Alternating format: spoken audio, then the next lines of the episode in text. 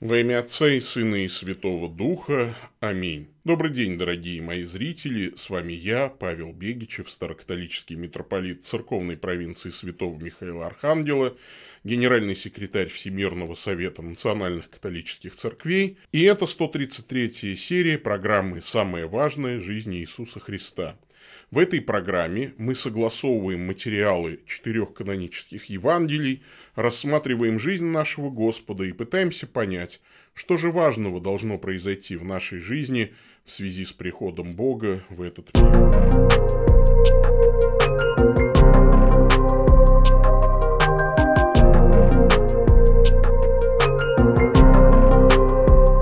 Прошлый раз, в прошлой нашей серии мы говорили о женщине, взятой в прелюбодеяние, и мы э, сделали такой вот как бы сбивку э, рассказа, хронологического повествования, потому что мы точно не знаем, когда эта история произошла вот в этот момент или в другой. Но мне показалось, что неплохо, если мы про женщину, взятую в прелюбодеянии, расскажем, как бы сделав паузу.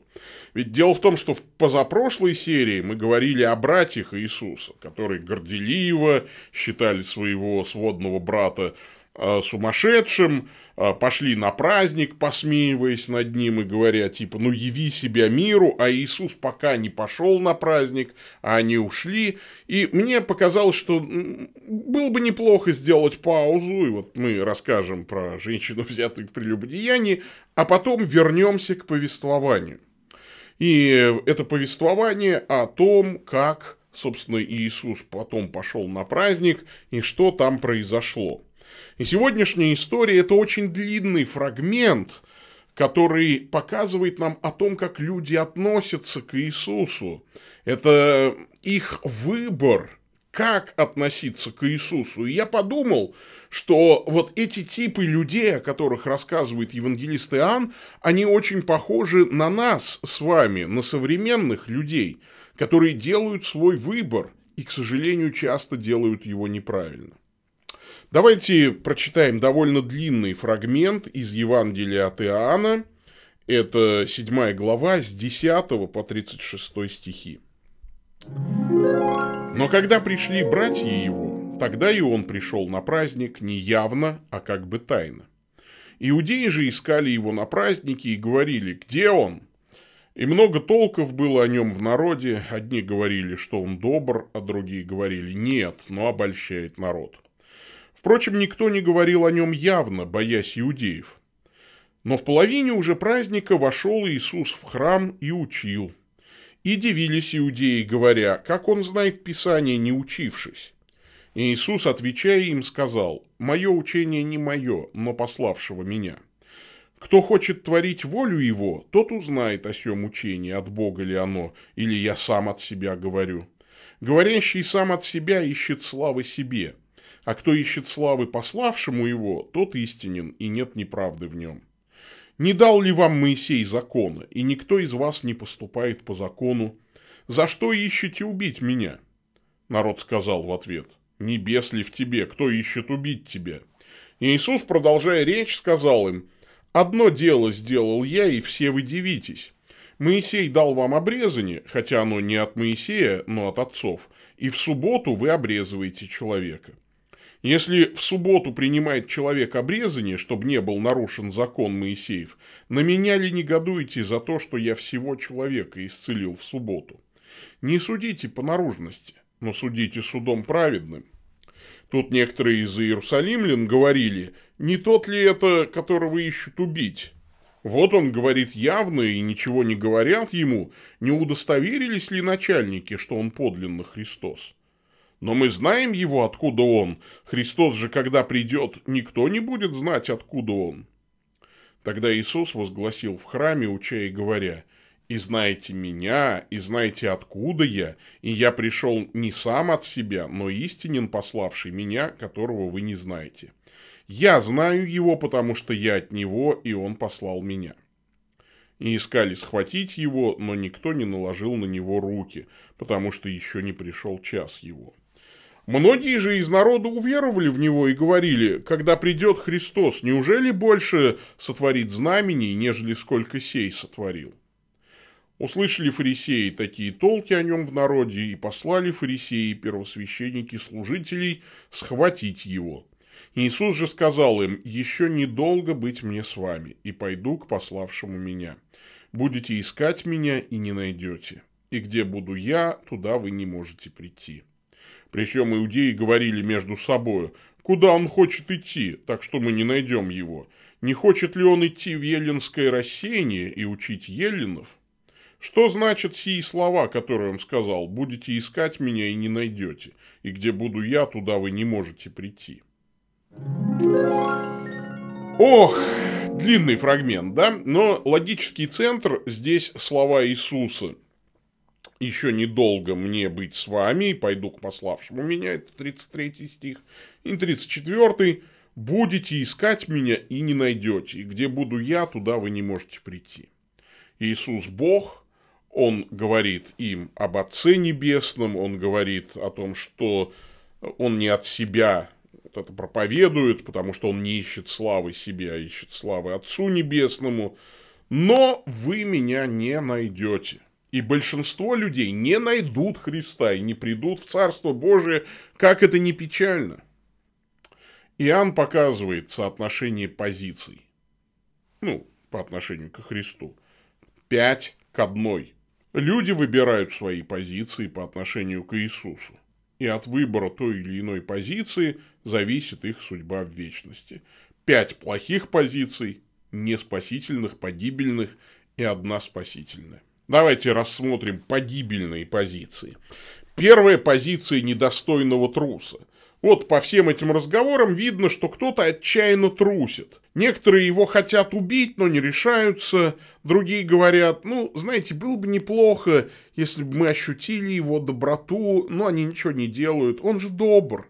А, но пусть там где-нибудь. Мы, конечно, не христиане. Третий считает, что он опасен. Нет, а он развращает народ. И все они трусы. Э, очень интересно, 12 стих, люди говорили, это греческое слово γογγυσμός, звукоподражательное такое, шумели, жужжали, бубнили.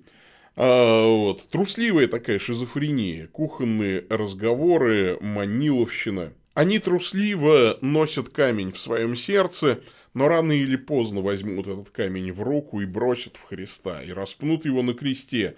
Многие сегодня жужжат об Иисусе, но у них кишка тонка, прийти к нему и стать христианами. Я помню, что 30 лет назад я был совершенно молодым человеком, и у меня были сверстники и старшие товарищи. Мы часто собирались и вели философские беседы о Боге, о религии, об устройстве жизни, о вечности, и кто-то был вроде бы и не против Иисуса, а кто-то был резко против, кто-то говорил о положительном влиянии христианства, кто-то предупреждал об опасности сектанства. И вот прошло 30 лет, я как-то вернулся в свой родной город и встретился с некоторыми своими старыми знакомыми, и я поразился, они все еще там.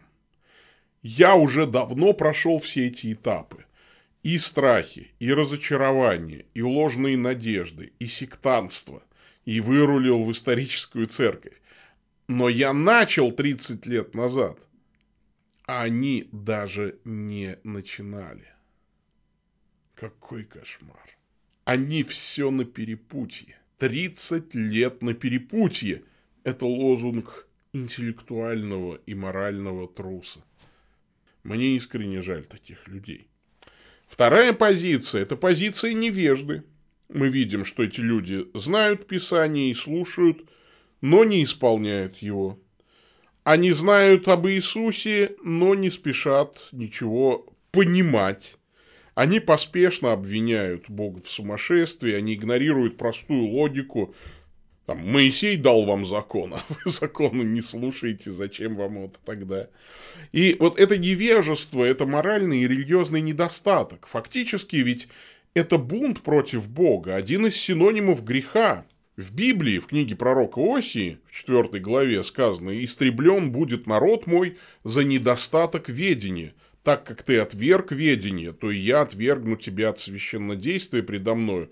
И как ты забыл закон Бога твоего, то и я забуду детей твоих. Бог повелевает всем повсюду покаяться, читаем мы в Новом Завете, в Деяниях апостолов, оставляя времена неведения. Ведение включает в себя как знание самого Бога, так и знание Его Слова. Мы всегда в каждой проповеди делаем отсылку к необходимости знать Писание, правильно его толковать в соответствии со святоотеческим учением Церкви. Нельзя не знать Писание, нельзя не быть в церкви. Наивно полагать, что невежда, который оставил Писание и церковь, получит что-то от Бога. Сегодня принято говорить, что Библия – это сборник еврейских сказок и мифов. И я когда это слышу, мне хочется сделать вот фейспалм. Люди, ну вы хоть Библию прочтите, хоть раз, прежде чем делать такие заявления. Потому что народная религиозность, она ведь э, на какие вопросы отвечает? Как устроен мир? Кто пролил молоко так, что получился Млечный Путь? Э, значит, вот есть большая медведица и медвежонок, а где медведь, от кого родился медвежонок? Э, или второй вопрос, а что будет после смерти, что будет с нами, как с покойниками? Вот это главные вопросы. А интересно, что на оба вопроса Библия отвечает довольно скудно. Э, как устроена Вселенная? Да неважно. Эм, что будет после смерти. Одним будет очень плохо, а другим очень хорошо. А подробности узнаете потом. Но о чем говорит Библия? Библия про то, как Бог решил спасти мир. Как Бог из хаоса творит космос, творит прекрасное.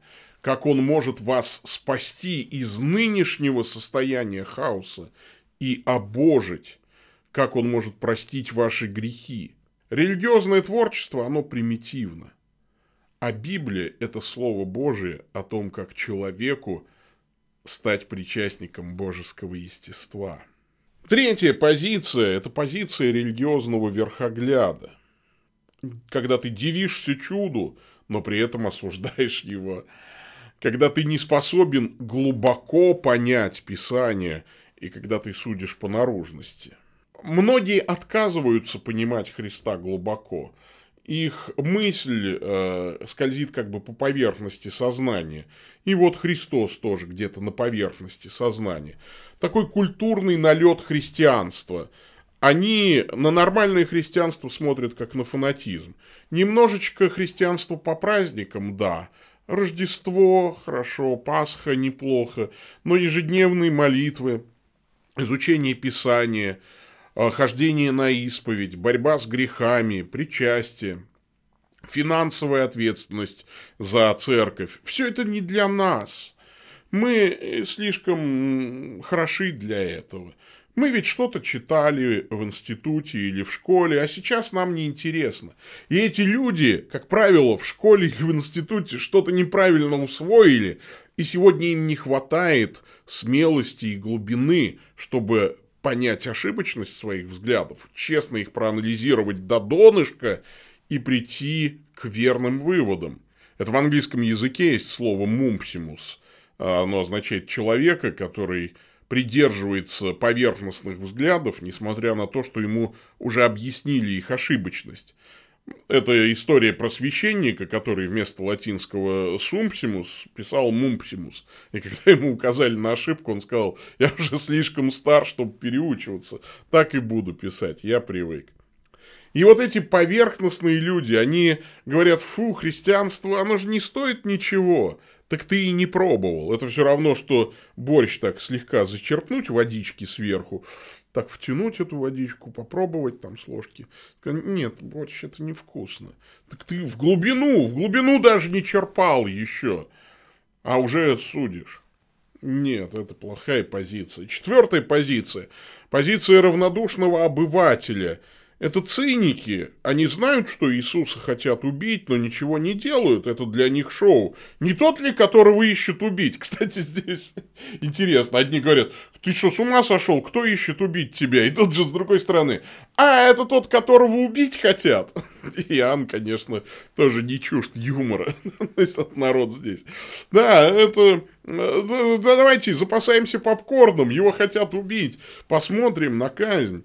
Э, другие там наивно верят, что начальство всегда право, а что там, не удостоверились ли начальники, э, может быть, они завтра скажут нам, что он Христос, ну тогда мы будем верить, а пока нет, такая беспринципность. Это и умение все красиво объяснить, мы же знаем его, откуда он, а когда Христос придет, никто не будет знать, откуда он.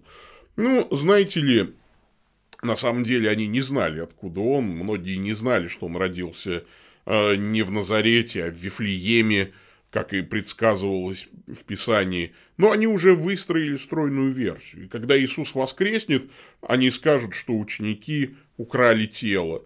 Если даже Бог им скажет вот прям голосом «покайся и веруй в Евангелие», они скажут «а, это церковники где-то спрятали громкоговоритель».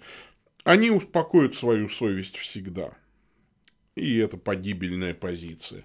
Ну и, наконец, пятая позиция – позиция активного врага. Это когда ты плывешь на корабле и делаешь пробоину, узнав, что на корабле плывет твой враг. Да, ты потонешь, погибнешь, но и враг твой захлебнется. И мы видим, что здесь вот фарисеи посылают убийц, ищут возможности уничтожить Христа, и все с ним связанное.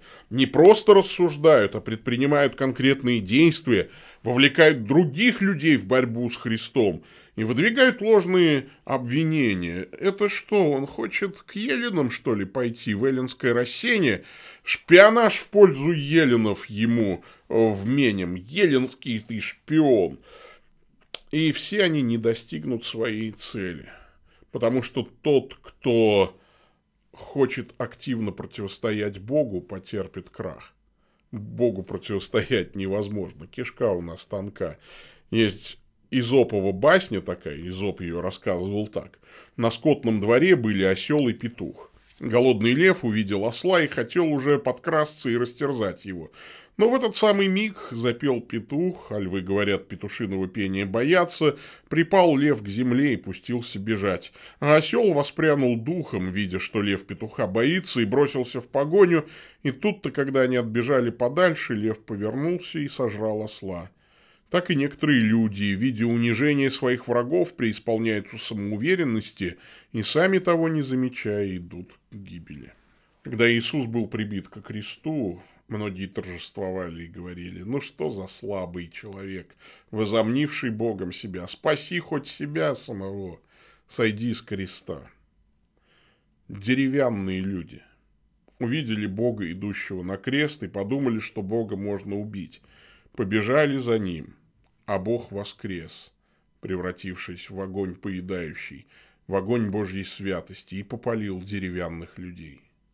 А надо было этим людям молить Бога о прощении грехов, и чтобы Бог сделал их причастниками божеского естества, превратив из деревянных людей в золотых, а золото в огне не горит.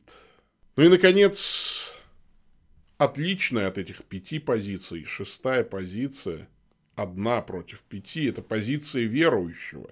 31 стих. «Многие же из народа уверовали в него и говорили, когда придет Христос, неужели сотворит больше знамений, нежели сколько сей сотворил?» Они веруют в абсолютную уникальность Христа.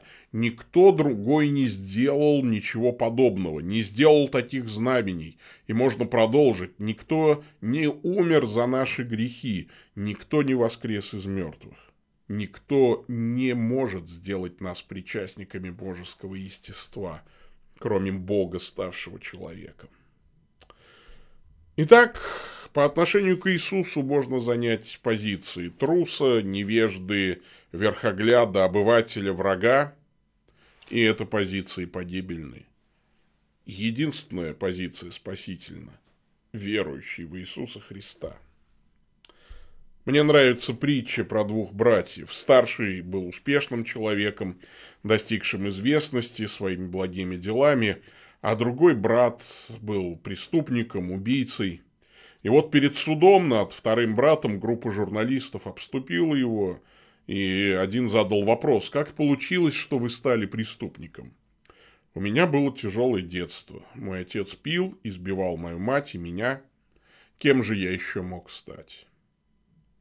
А в это же время несколько журналистов обступили первого, старшего брата, и один спросил, «Вы известны своими добрыми делами и достижениями. Как получилось, что вы добились всего этого?» У меня было тяжелое детство. Мой отец пил, избивал мою мать и меня. Кем же еще я мог стать? Подумайте, кем стать вам. Человеком, избравшим погибельную позицию или верующим. Выбор за вами. При содействии Божьей благодати. Господь с вами. Да благословит вас всемогущий Бог, Отец, Сын и Дух Святой. Идите в мире. Пока-пока.